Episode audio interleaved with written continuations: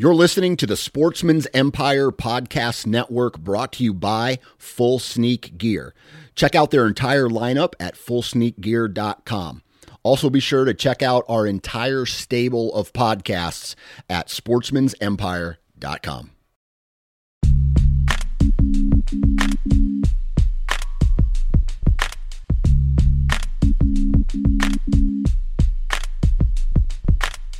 Welcome to the Nine Finger Chronicles podcast, brought to you by Exodus Trail Cameras, the number one podcast for bow hunting product information and hunting stories from across the nation. And now, here's your nine fingered host, Dan Johnson. Here we are again. It's time for another podcast. It's late in the evening. The kids are in bed. And for um, for those of you who do have children, and uh, you know how crazy life can get sometimes, especially like if you're trying to juggle um, like laundry and a bath, and then brushing your their teeth, and then trying to get them to bed. It's almost like I need a taser around my house uh, to uh, get my kids corralled. So right now, I ran out of beer, so I am enjoying a nice tall glass of red wine that uh, my wife got, and uh, I needed something something to, to relax. And uh, while I record this or uh, edit this podcast, I'm going to enjoy a nice glass of red wine. Very rare, but hey, I like wine. Anyway, that where that came from, I don't know. Nobody knows. But today, man, we have another badass podcast. We're going to be talking with Corey Shaney from Missouri, and he's going to be talking about how he grew up hunting with his dad, his uncle on a on a family farm down in uh, northeastern Missouri, and uh, he's going to talk about um, how he started off with a gun, how he transitioned to bow, and how he kind of fell in love with the bow hunting. He's going to talk about some um, uh, project or uh, habitat improvement projects that he's working on. Talks a little bit about uh, food plots that he's working on uh, so, an overall kick ass story. It's basically a hunter profile podcast, uh, and I think you're definitely going to enjoy this one. Now, Wasp broadheads are the most badass broadhead on the market, hands down. They're made in America, right? That's a good thing.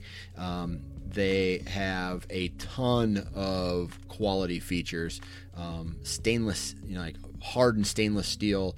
Um, Ferrule, and again, they're made in America, so they're made from the highest quality uh, materials that these guys can find, and uh, they're they're very proud of that. Uh, they offer a variety of fixed blade and mechanical broadheads. This year, I am shooting the four blade fixed blade Boss four blade, the Boss four blade. Um, and although I haven't killed anything with it yet, uh, they are dialed in and uh, they're looking for a little blood. So hopefully, uh, in the next couple weeks before the rut hits, I can lay down a doe or two. Um, just to uh, get in the swing of things and uh, get one or two under my belt.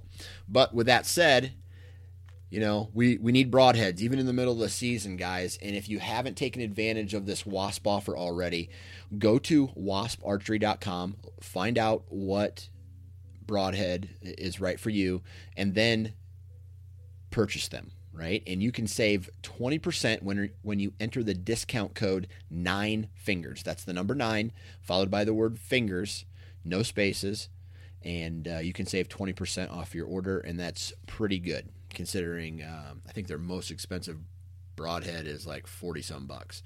So take that into consideration. Made in America, badass broadhead, shed blood. I think that's it. Wasp Archery. Now, let's get into today's Hunter Profile podcast with Corey Shaney. All right, on the podcast today, Mr. Corey Shaney. How you doing today, Corey? Pretty good. How about you, Dan? You know, I can't complain, man. Uh, hunting season is here, and I've already been hunting, so that makes me a ha- happy camper. Have you been out in the uh, timber this year? I actually have not been. Um, I was wanting to go last uh, Sunday morning, and um, me and my buddies went to actually a Whitetails Unlimited banquet on Saturday night. We got a little too crazy and didn't end up making it out. I love that. That happens though, man. How old are you? I am uh, 23. Okay, 23. Yeah, yeah. I remember those days. It sounds like I'm some old son of a gun, but I can remember, you know, having very good intentions of going out hunting in the morning or or the next evening, and then uh, the activities from the previous night uh, caught up with me the next day, and I was only able to lay on a couch. oh yeah, that's kind of how it happened with me. I was wanting to go hunting, and then I ended up staying at a buddy's house, and then I was wanting to hang a tree stand, didn't even get to do that. So, well, hey, you can't hunt every day, right? Yeah, That's figured right. I'd just save my save all my eggs for the end of October. There you go. Well, uh, before we get into today's podcast and talk about what we're going to talk about, why don't you let everybody know where you're from and what do you do for a living? Um, I'm from Vienna, Missouri. I currently am living in St. Louis. Um, I graduated, just graduated college with a construction management degree, and I work here in St. Louis as an assistant superintendent for a general contractor here in St. Louis. All right. So, what does your job entail? What do you do? Um, I'm just uh, kind of sh- um, and the assistant to the guy that runs the project, the construction project. Um, I do a lot of quality control um, just double checking stuff before things go in place. You know, a lot of a lot of leg work that you know making sure everything's right before it, it actually hits the field and goes into place. Right. Okay. So, how, and how long have you been doing that? Um, I've been doing it since uh, June. I graduated gotcha. in May, and I've been doing it since June. Right. So you're you're uh, in the big boy world and living uh, no more college fun, huh? Yeah, yeah. Actually, um, right after I graduated, I didn't have a lease yet in St. Louis, and they sent me to Omaha, Nebraska, and um, I was supposed to be there till like right now, and um, they ended up sending me home a little, sending me back to St. Louis a little early, and I I lived there for about two months. I just moved back there to, about the beginning of September. Yep. I moved back to St. Louis. My bad but gotcha. I didn't look at the Iowa um, regulations. If I'd have known I was going to be up there, I lived right across the river from Iowa, and I would have Ooh. got residence in Iowa, and I could have maybe did some public land hunting if I'd have been there for 90 days. Heck yeah, heck yeah, that's how you do it, man. But um, let's see, you live in Missouri. Uh, you have you always lived in Missouri? I mean, is that where you grew up? That where you is that where you hunted? Yeah, that's I've always hunted. It's just um, south of Jefferson City. Nice. Just nice. right there in the middle of the state. Are you a St. Louis Cardinals fan? I am a Cardinals fan, huge Cardinals fan. That's awesome because I work with nothing but Cubs fans, and it really just like ever since they won that World Series, they think they are the the best baseball team ever. That they're the shit. It's like they they're competing somehow from a hist you know um, historic standpoint with like the Yankees and the Cardinals, right? And yeah. they're they're really not. Yeah, they are not even close. They got lucky, and I think they're going to get lucky again. Yeah, right, right. Um, well, let's get after it, man. Let's see. How old were you when you started hunting? Um, I was about eight when I started hunting, but for some weird reason, um, my dad handed me a 20 gauge slug, and it took me a few years to kill one. I think I killed my first year when I was ten. Yeah. Okay. So ever ever since you were young, eight, nine, ten years old, you've been uh, you know you've been at least gun hunting. Is this uh, is this something that you know your your father or uncles got you into, or uh, I guess who were your mentors? Um, I would say my uncle was my mentor, so it's a kind of a weird situation. My dad's into race cars, and um, my uncle was always the one taking me youth hunting. I would go youth hunting with my uncle. My, I have a brother that's two years older than me, and he would go youth hunting with my dad when we were younger. And my brother never killed anything, and I killed something pretty much from the time I was ten. I don't think I've went a year since then so that I haven't killed a deer. and um, when I was about thirteen, I kind of fourteen, I started branching off on my own, turkey hunting and deer hunting. And it's just kind of that's when I started bow hunting when I was about 13 and turkey hunting on my own, and it's it was a pretty rough road for you know three or four years after that when I was trying to figure everything out. Yeah. so uh, you you decided that you wanted to go out hunting by yourself. Was that because your, your like your dad and your uncle were busy and didn't have time to it, or was that you saying, "Hey, I don't want you guys to come with me. I want to go out and do it by myself"? Um, well, I still went with my uncle during youth season, um, but during the regular seasons, I'd go by myself. Um, I went till I was 15 youth hunting with my uncle, and actually, my uncle was pretty cool. He always videotaped me. Um, oh. he has he has about well, he, I think he has about four or five deer on on camera. I mean, it's not like you know real good or anything. It's pretty it's pretty funny. I got a funny story later from my second deer about that. So. But, he you kind of have those memories with you, right? He's brought you uh, mm-hmm. he brought you hunting and then he also did some filming up until you're like 15, 16 years old. Yeah.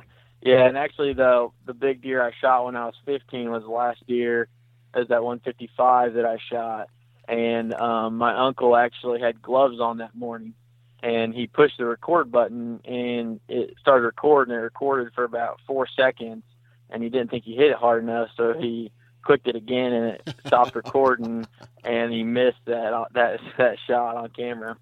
Well, I tell you what, uh, I used to film a lot of my hunts as well back in the day, and uh, I can honestly say that I have done that not not once, but more than once. Mm-hmm.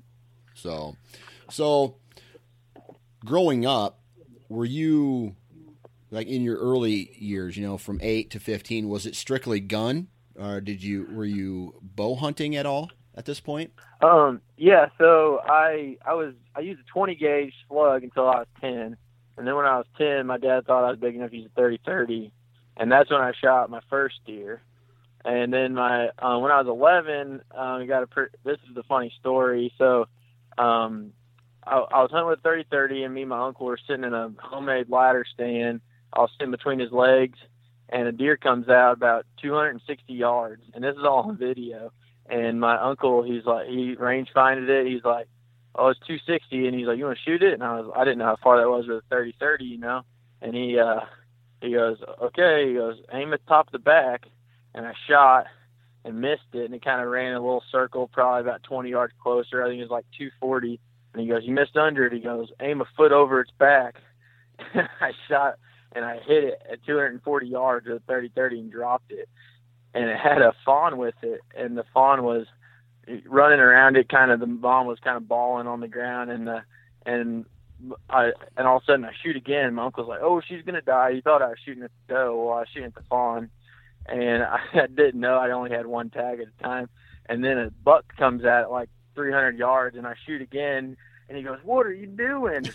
and I go, I have like nine tags because I have I have like nine tags this time. And uh, he goes, "No, you don't." And it, it was pretty funny because I was 11, and he's like, "Why do you shoot so many times?" So, did you have enough tags for that scenario, or did did no, no, no? I, I missed them. I missed them all, and I just thought I had nine tags, but I had turkey tags and deer tags and archery tags and all these other tags that I didn't pay attention to. So I was 11. I thought I had nine deer tags. so he thought you, I was just shooting at the doe that was on the ground. So you killed three deer at that one time? No, no, no, no. I only killed the doe. Oh, I, I got you. The other two. Okay. I, I was shooting at the other two, but my uncle thought I was shooting at the doe on the ground. Gotcha. Because it was gotcha. bawling. Yeah. All right. So so, when did you start getting? Was there a point that you started getting into bow hunting? Yeah, I was. I was about thirteen, and um, I think I'd shot two bucks at that point. Right. And um, I wanted to shoot a buck for my first bow kill, and it. I passed up a lot of does when I was thirteen and and fourteen, and, and by the time I was fifteen, I had a couple chances at bucks. I just couldn't get shots on them actually the first thing I ever shot at with my bow was a bobcat. I was sitting there one morning, and um, uh, eight pointer was like 35 yards, and I turned around real fast, and it saw me. And it wasn't 20 minutes later, and uh, a bobcat walked 15 yards under my stand. I shot it, and just I hit it perfect, but it was just about two or three inches low, so it didn't really hit any vitals, and it, it ran off. I couldn't find it. But the first deer I ever shot was a bow. I think I was 15, and I shot. I think I shot two does that year with my bow. Right. But I, I, ever since then, I mean, I've been I've killed multiple deer a year with my bow. Yeah. Um, I've not really killed too many bucks with my bow, just because of the fact that I haven't really found anything that I haven't got a chance at anything that's really up to my expectations. I guess. Right. Um, I've I've had you know some hundred and you know a little over hundred inch eight pointers and stuff, but other than I've had a few chances at some pretty good ones, but I did just not didn't quite close the deal. You know, it's not I missed. I just couldn't get them close enough or whatever. Right, right. So is shed hunting, or excuse me, is is bow hunting something that you do? Is like, is that your main thing, or oh yeah, do you kind of split I, the time I, between gun and bow? I I gun hunt, but I mostly bow hunt. I I actually just took my rut vacation. Uh, I it, the company I work for, get, we start off with 15 days, which is pretty unheard of coming out of school. Yeah. And um, so I took off the weekend of Halloween or the weekend of Halloween. I took off the Monday and Friday that weekend, and then I took off the whole week of the sixth to tenth of November. Nice. So I'll bow hunt that whole time. I'll gun hunt on the weekends, you know, but I'm not a huge gun hunter anymore. It's gonna, it's probably got to be over, you know, 140, 150 inches for me to kill one with a gun. Nice. Okay. So, but I'd say my, oh, my bad. Go ahead. I was gonna say my bow, my bow expectations are just a little bit lower. I think la- I think last year I passed uh, mm, a couple three year olds. I would say that go around 115, 120. I was looking for something just a little bit bigger. I mean, I would shoot a three year old my bow, but I was looking something more like 125, 130. I think. Yeah. Okay. So you you love you love hunting, right? It sounds like you're. Oh yeah. You you uh, you kind of hunt every season. Um, you you uh, turkey hunt too down there. Oh yeah, I I actually doubled up this year one morning. Um, I killed two of them. I called them in from about 400 yards away, about 11 o'clock in the afternoon or in the morning. Nice, nice. Well, let's talk about this uh, farm that you hunt. Um, what's the what's the farm or what's the farm like? What's the terrain on this uh, farm? Uh, it says here you got a little history uh, on this farm. Why don't you kind of fill us in what your farm's like, the history behind it, so forth and so on. Um, so it's 620 acres. Um, it's it's uh it's really long and skinny. It, it it borders the river for about a mile and a half. Um, actually, we have a river cabin that borders it on the east side of it, and we own five acres down there. Um, and this place has an old man lives on it. He's about 85, and they have an old cabin on it too. So their family kind of stays there during deer season. It's um so to the east of it, there's a dairy farm, and they have a lot of crops and alfalfa and corn. But the unfortunate thing about that is they chop that corn um, in August usually for their for the cattle. They don't let it Silage. mature and they don't pick they don't pick it. Yeah. Yeah. So that kind of sucks um, in that aspect. But then to the west of it um, is a big, huge timber lot. I mean, it's probably 800 acres of timber, and so I'm kind of stuck in between these two. I got um, you know ag on one side and then got woods on the other side with a river on the south side and then a county road on the north side. So it's kind of there, there's some pretty good boundaries on it. You know, I mean, deer will cross the river and they'll cross the county road, but they're a little less apt to do that sometimes. You know.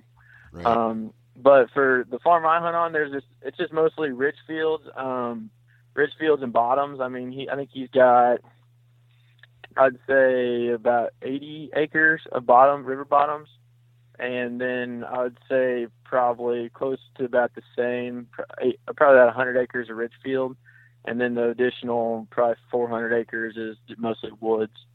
Yeah. So, but uh, is it? I mean, does it hold very good deer? I mean, is there a good ratio, good numbers? Um, that's it's it's kind of there. There's good numbers. Um, so my buddy's got a farm just north of there, about 20 miles and he'll see it's crazy. He'll see 60, 70 deer a night. And I, I mean, I'll see deer. I mean, it, a good day is if I, if I see 10, 15 deer in a day. That's pretty good. You know, I don't I don't go out and see 30 or 40 deer. You know, I don't. I, there's not ridiculous numbers down there, but um, yeah, there's good numbers. I think last year I had close to 40 different bucks on camera, but I would say out of the 40, you know, probably 20 of them were year and a half year olds. You know. Yeah. I got but you. I would say there's probably four or five shooters last year that I had um, between you know 155 neighbor killed that one and um, probably one you know 35 is what I'd consider a shooter. Gotcha. So let's talk a little bit about the. Um, I guess you, you grew up on this farm, right? This is the place where you Yeah. hunted almost your entire life.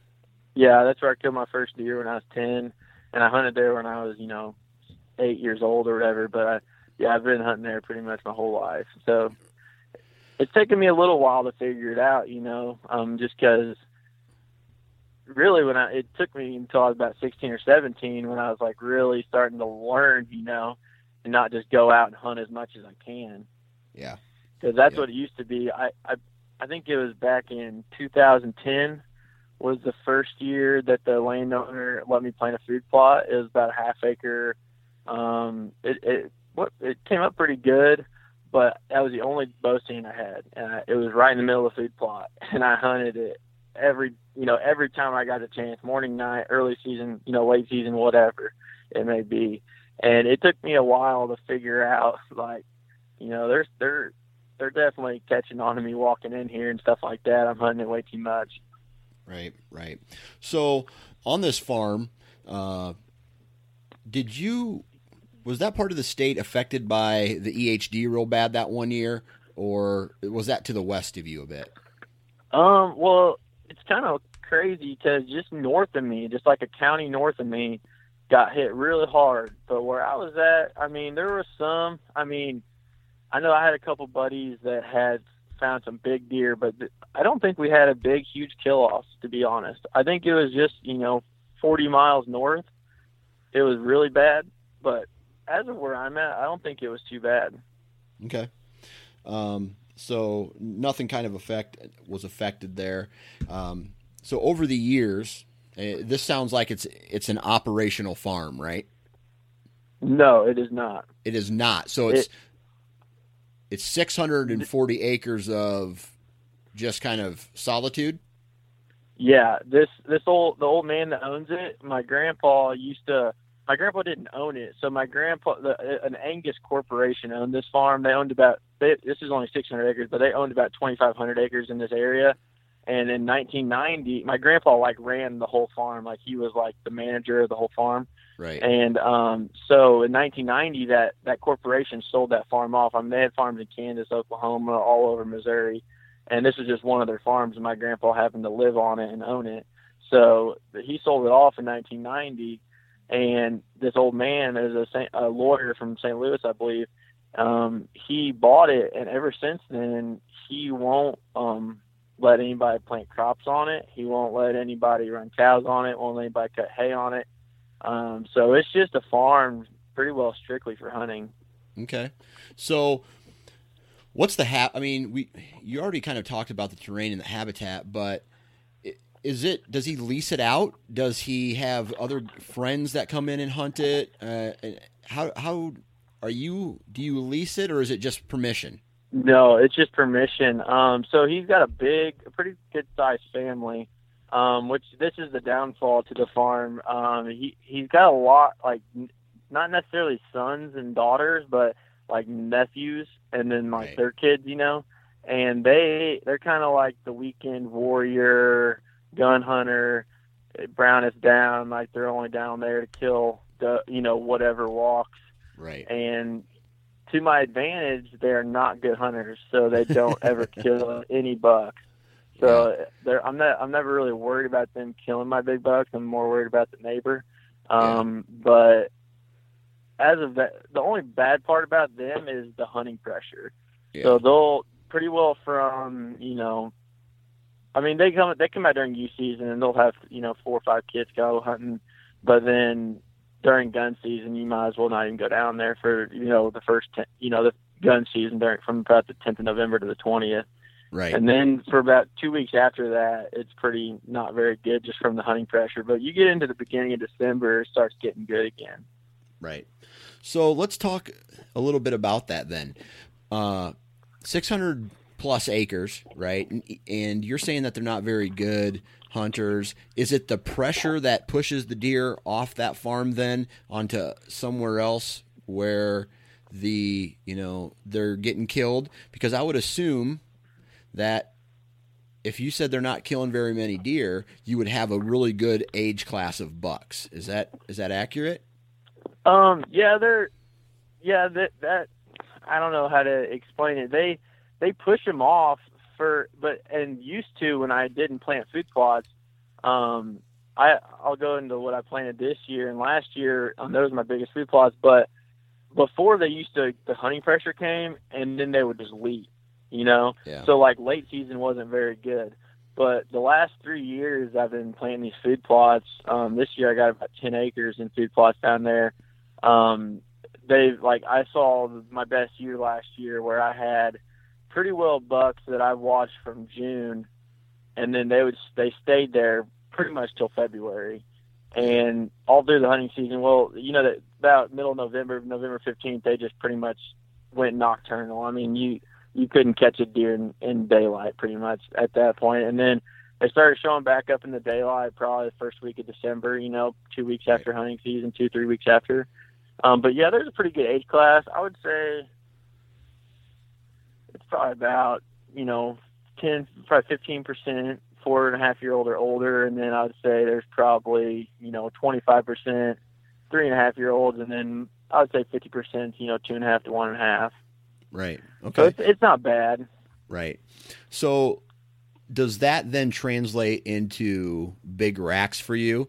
Because for me, where I'm at in Iowa, probably only oh, I'm going to say 2 hours to the north of where roughly you're hunting. I think I can get to St. Louis in about three and a half hours from where I hunt. hmm Uh, so we're somewhere in between there. I can get, and it may be soil, it could be a number of different things. But if I have a four, you know, if I have four and a half year old bucks or older, there's going to be a handful that have some big racks on them. Are you seeing? Are you seeing that on your farm?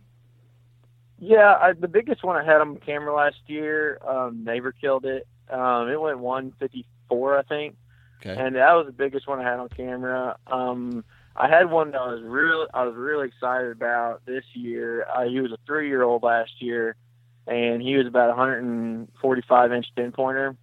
And kind of disappointing this year. I got, I just got pictures of. He showed up last year. You know how they say the fall shift. Yeah. Um, he showed up last year. I didn't. That was the only one of the only bucks that I had that I didn't have over the summer, and he showed up on October second last year, and this year he showed up on September fourteenth, and um, he he didn't grow at all. Really, he's probably about the same size. He's probably about an inch wider and about a little bit heavier. I mean, he, he might have grown five inches if I'm lucky, but right. he's about the same size. You can definitely tell he's a year older though. His belly is a lot bigger and his shoulders are a lot thicker. Did you have a Um, bad drought there this year? honestly, I can say that during the summer we we did pretty good. I mean, people. I heard you. I listened about all your podcasts, and I heard you guys up there in Iowa was getting hammered with some dry weather. But um, we got pretty periodic. About every ten days, we get. I mean, a half inch to an inch of rain, which during the summer is not too bad. No. Um, until honestly, until I just planted my food plots on August 26th, and um, ever since then, man, it's been dry here. That's about the worst it's been. Yeah. So is this the first full, like the first year you've planted food plots on that property? Um, well, I planted that one half acre one starting 2010. I think I planted it for three years, and then um, then 14 and 15, I was just in school and I got caught up, you know, and didn't Yeah. didn't get to plant it.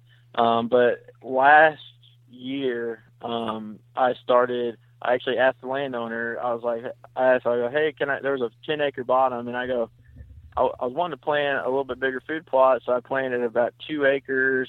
Um, and I, I put clover and alfalfa and chicory, kind of stripped it on two, on about two thirds of it, and then in the middle I put, um, I think it was a biologic maximum with um, some winter bulbs and sugar beets, I think, in the middle, and it, it did pretty good last year. Um, and then this year, I just kind of um, maintained that plot. I reseeded it with um, in the spring. I frost seeded it and um, mowed it a couple times this summer, sprayed it, and it, it, it's looking really good now. And um, I asked him this year. I've been kind of inching a little more each year here, and I asked him this year I was, if I could plant that whole bottom in beans, and he he was like, "Oh yeah, sure, if as long as for the deer or whatever."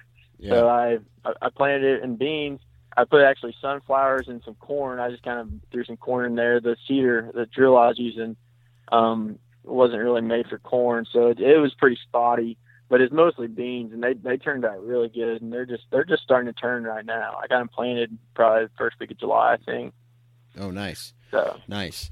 So, have you been out hunting yet on that? I haven't. I have not. I've been. I was wanting, like I said, go last Sunday. Um, I've just been working, and yeah. it's been pretty hot around here. So I just right. kind of like I, I'm trying to think of an excuse to uh, get off next Wednesday or leave early or something because it's going to be the coldest day so far. I think it's low in like 39 degrees and high in like 62 degrees in a north wind. So right, right. All right. So last year, after you planted that food plot, did you notice anything about the property like? Were more deer sticking around before and after the season? Um, did it influence maybe any growth, antler growth, um, any jump in numbers, anything like that? Um, I can't for sure say antler growth about anything, but I did definitely see my best year of deer sticking around because, like I said, some some years I, I would you know have really good pictures up until pretty much first second week of November, and then when the hunting pressure came, then I would I couldn't hardly get nothing you know middle of late December. I mean they were just gone. Um, but last year I saw really really good daylight in middle late December, even January. Um, oh, I saw a lot of bucks stick around. Um, I had one. I had about four chances of deer last year. I had a nine pointer on the day before gun season. I drew back on and, and passed. He's probably about 115 inches. And then I had the same buck twice. Once on I think November 6th and once on um, January 7th, and I passed him up twice. He's a three-year-old, probably about 115 inch eight pointer. Um, like I said, if it had been about 10 inches bigger, I probably could have pulled the trigger but he had he, he had a good rack on him. I think he had good potential, so I I just kind of let him go one more year. Right. But gotcha. So you you've been planning food plots for a while now. Um, you know, at least messing around with them last year. It sounds like it was your first serious year. What uh, it, you're fairly new to it, right? Would you would you consider yourself a new food plot artist? Um, yeah, I, I've been I do my research, you know, and I got my dad's got a lot of friends that are farmers that are, you know, big time crop farmers, and they give me give me a lot of pointers, and I've got some resources available. They're not, they aren't mine specifically, but like you know, like tractors and discs and and drills and stuff like that. So I I have kind of a setup. I can borrow stuff, you know, from family and friends and whatnot.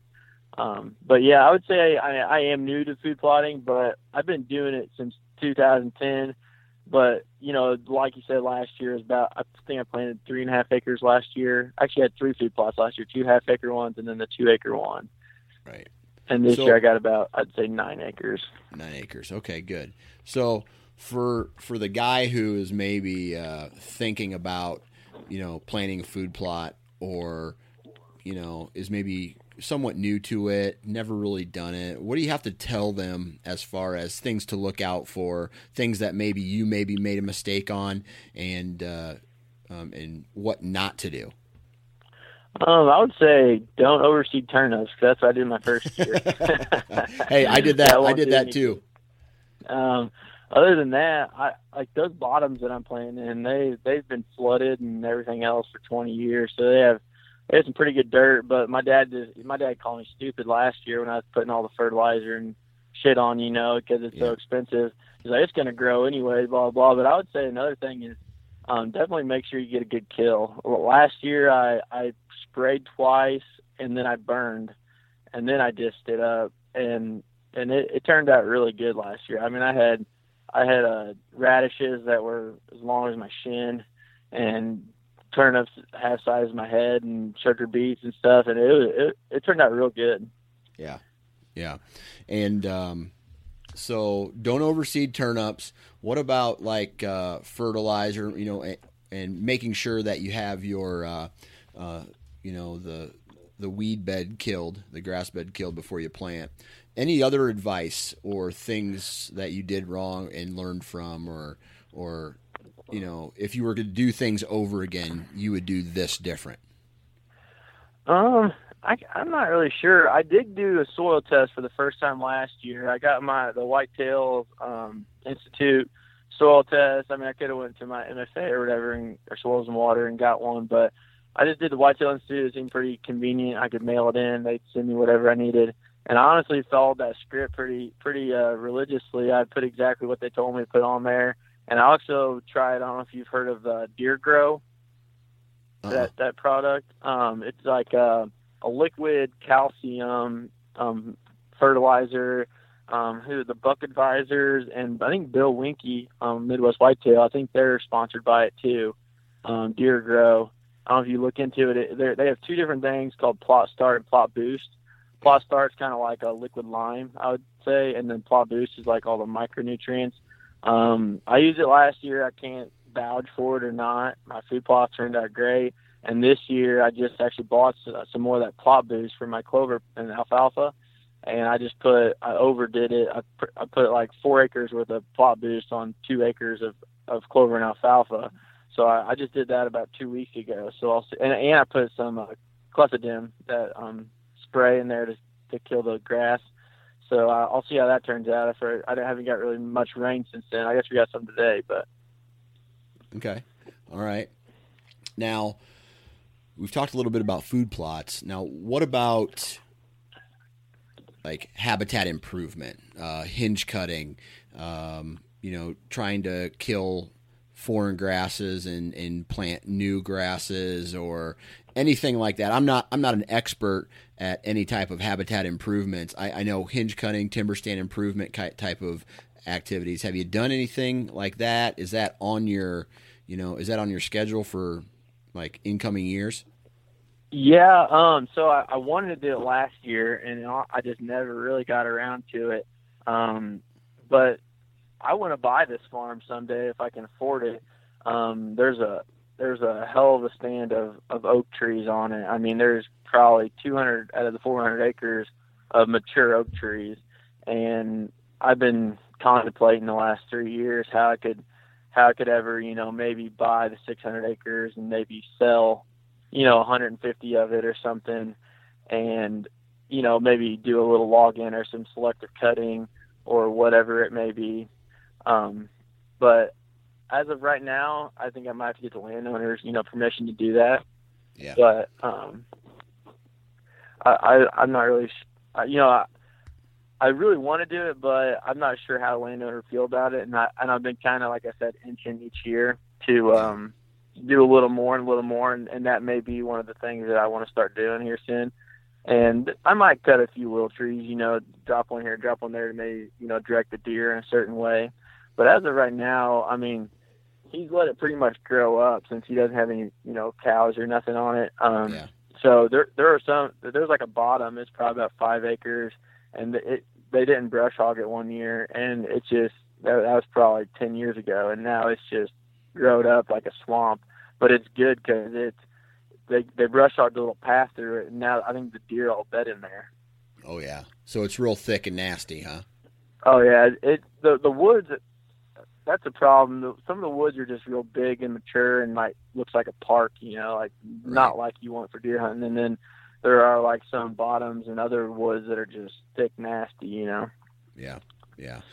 Um, is the? It sounds to me like the landowner is pretty open to habitat improvement type activities. Mm-hmm. I mean, he let you play in a food plot because it's for the deer um, mm-hmm. If you, I mean, I'm sure that if you said, "Hey, I want to hinge cut," you know, this many acres uh, to create better bedding and habitat for not just the deer but for all animals, it sounds like to me like he's all right with activities like that if it improves the habitat.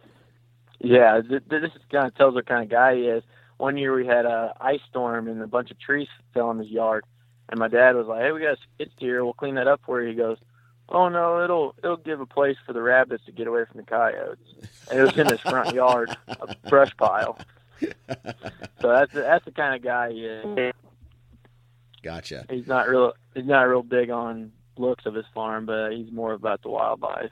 Well, that's good. That's and he doesn't hunt himself. No, he you know he's like 85. He has a daughter Oh, okay. that that gun hunts. Um, you know, maybe two days out of the year. But other than that, she's probably 45 years old. You know. Gotcha.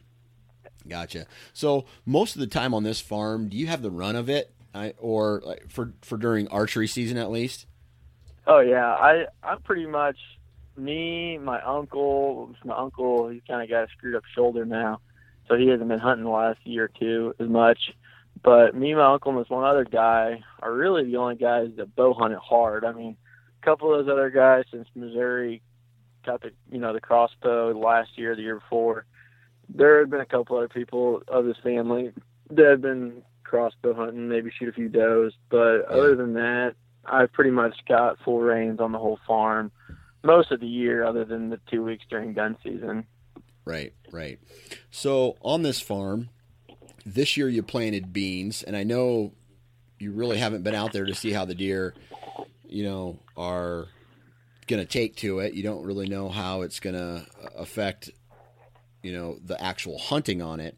But for the future, are you going to stick with beans, or I mean, have you put in, in into any thought of maybe making additional food plots, adding bigger food plots, the shape, uh, you know, different different vegetation for them to eat?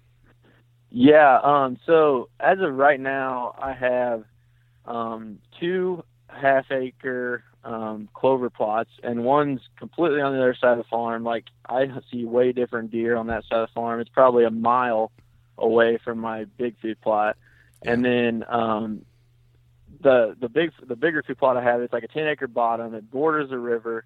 It's got a bluff on the north side and a river on the or a slough on the south side. And then on the other side of that slough, there's about 30 acre swamp island, and that's his that's his land too. But I've never I've never hunted it, but I think this year I'm gonna try. I think I'm gonna try when the hunting pressure goes up. I think that's where the deer go. They either cross the river or they go on that island. Because last year was the first year I've had more than one camera. I've I've been running one or two cameras, I think, mostly just one camera pretty much since 2010 down there. And last year I finally bought three cameras, and I learned a lot about deer movement and how the deer use it just from last year having one camera or more than one camera. And I've kind of put I used to only have it in pretty much one spot because I got so good at pictures in the one spot. But I definitely have been able to kind of triangulate some deer. And now this year I got six cameras down there, and um, but I kind of got off topic there. But there are d- different places that I've been scoping out um, for food plots. I just kind of trying to pick as of right now the best dirt and the best location. The the big one I have right now is like located right in the middle of the farm, so like all the deer from all the farm are kind of heading toward the center of the farm, you know, instead of like heading toward the neighbors or something, you know. Yeah. Um, but I haven't really thought of any like grasses because sometimes they just they usually brush hog it in August, but this year they haven't brush hogged it yet. So they they're pretty much just fescue, you know, but it's knee high. But I haven't really thought about really planting any of that. I, I kind of want to plant some CRP just for you know bedding and stuff, but I just don't honestly have enough time. Right. You should uh, reach out to the guys at Land and Legacy, the Land and Legacy podcast that's on this uh, feed as well. Those guys are sm- way smarter than me, and I, I bet you they could give you some information about uh, what uh, what you should do or what you could do on that property. Mhm. Obviously, given the uh, given the approval of the landowner. hmm Yeah, the it's it's funny thing. I I started listening to Mark Kenyon and you um, on Wired to Hunt like you know to whatever you guys started pretty much. I I Yeah. saw it on Facebook somewhere and I started. I've pretty much listened to probably ninety five percent of your guys' podcast, and then you you kind of said you're gonna go off on your own and start your own podcast, and I didn't start listening to it. And then I started listening to yours. I would say back in January, February this year. And then I started listening to Land and Legacy. I saw something on Facebook about them um, around probably May or so. And then it was pretty funny. Like right when I start, right after I started doing that, you guys kind of formed together there in the middle of summer. Yep, yep. So, well, I think you got. I think you got uh, a, a good farm at least. Uh, it's what it sounds like. I mean, it sounds to me like other than you know having some some other people and some other hunting pressure uh, come in. Are, do they do d- deer drives on that farm, where they kind of push it? Um, well, they they used to. They don't do that as much anymore. I'd say a lot. Haven't really done that probably since 2011 or 12. Right. But that's what. It, well, that's that was the problem. They they uh, opening weekend they would have like a family reunion down there, so they would have they would have all their family, kids and everything, and they'd all stay down there and and they'd be walking through the woods, and then like one group of family would run off the farm because they're only going to be there one day, so they they'd run off the farm, and that's what really like just completely ran the deer off. But they don't they don't do that as much anymore, honestly. Well, that's good. I mean, sounds to me like you got damn near 600 acres almost to yourself, at least during the archery season, Mhm. anyway. When does Missouri's Yeah, gun and- season kick in? Um, I believe this year it's uh, November 11th, I think. Okay, all right. Well, you get a and little it's bit ten of days rut. long. Yeah, I'm gonna. I'm pretty excited. Last year, I think I took off. I took off school, not work, but I took off two days. So I hunted a weekend and I hunted like a four day weekend. Um, I, I mean, I, I would hunt weekends too, you know, like late season and whatnot. But um, I did. I didn't, you know, because of school and everything. I was going to school in Springfield, Missouri, so I was about two hours away. So unless if there was like a cold front coming through or something, I'd I would only kind of selectively pick my weekend. But I always end up managing to get it done every year. Well, that's good. That's good. Sounds like you got a good farm, man. Well, I tell you what, let me be the first to let you know. Well, you haven't been hunting yet, so good luck this season, man. Uh, I hope it. I hope it all comes together and you get one of those uh, deer you got uh, your eye on. Yeah, I I really I've been looking for one to show up. Um, he's about 140 inch mainframe 12 last year, so he wasn't he wasn't real big. Um, but he, he was about a four and a half year old last year, I think. And uh, I had him all summer, all season long. Never could catch up with him, but I haven't got him yet. And I'm I'm pretty excited to see what he turns into if he's still around there. But I haven't checked my cameras in about two weeks, and um, I'm real excited. I, I think that's the deer I'm most looking forward to seeing if I can get a picture of him. Yeah, yeah. But Well, good luck, man. And uh, you know, if uh, you connect, hit me up and we'll do another podcast. sounds good. I appreciate you having me on. And there you have it, another podcast in the books. Huge shout out to Corey for coming on the show and taking a bit of his time to uh, chat with me here today, talk about his farm in Missouri. Good luck to Corey this year. Huge shout out to all of the partners of this podcast Deer Lab, Ripcord Arrow Rests, Exodus Trail Cameras, Wasp Archery, Gearhead Archery, Ozonics, Lone Wolf Tree Stands, one, two, three, four, five, six, seven, and Deer Lab. That's it. That's all of them. Be sure to go out and support those companies because uh, they support me and. Um, they're they're just a bunch of badass companies uh, run by great people. So uh, be sure to check out, out those companies. Huge shout out to each and every one of you. Please subscribe to this podcast. Um, you know, not only are you getting this podcast on one RSS feed, but you're getting the Land and Legacy podcast. You're getting the DIY Sportsman's podcast, and here pretty soon you're going to be getting another podcast. It's going to be Western themed. The name of it is going to be Transition Wild, and it is about the life of Adam Parr. Um, and he's going to be talking about Western hunting, his transition where he used to be living in Michigan, and now he is moved to Colorado to live, I guess, the Western lifestyle. And it's his podcast is going to be similar to the Nine Finger Chronicles podcast, where his guests and uh, topics will revolve around Western hunting and Western gear. So uh, if you like this podcast, you're going to love that podcast. Uh, so we have four badass podcasts on the same RSS feed, and a majority of you have really, really liked this idea. And um, there's been a couple of you that are like, hey, man, um, what if I don't want to listen to one? Well, then don't listen to it. Um, I know it. I know it comes on your phone, but go ahead and just delete it and listen to what you want to listen to.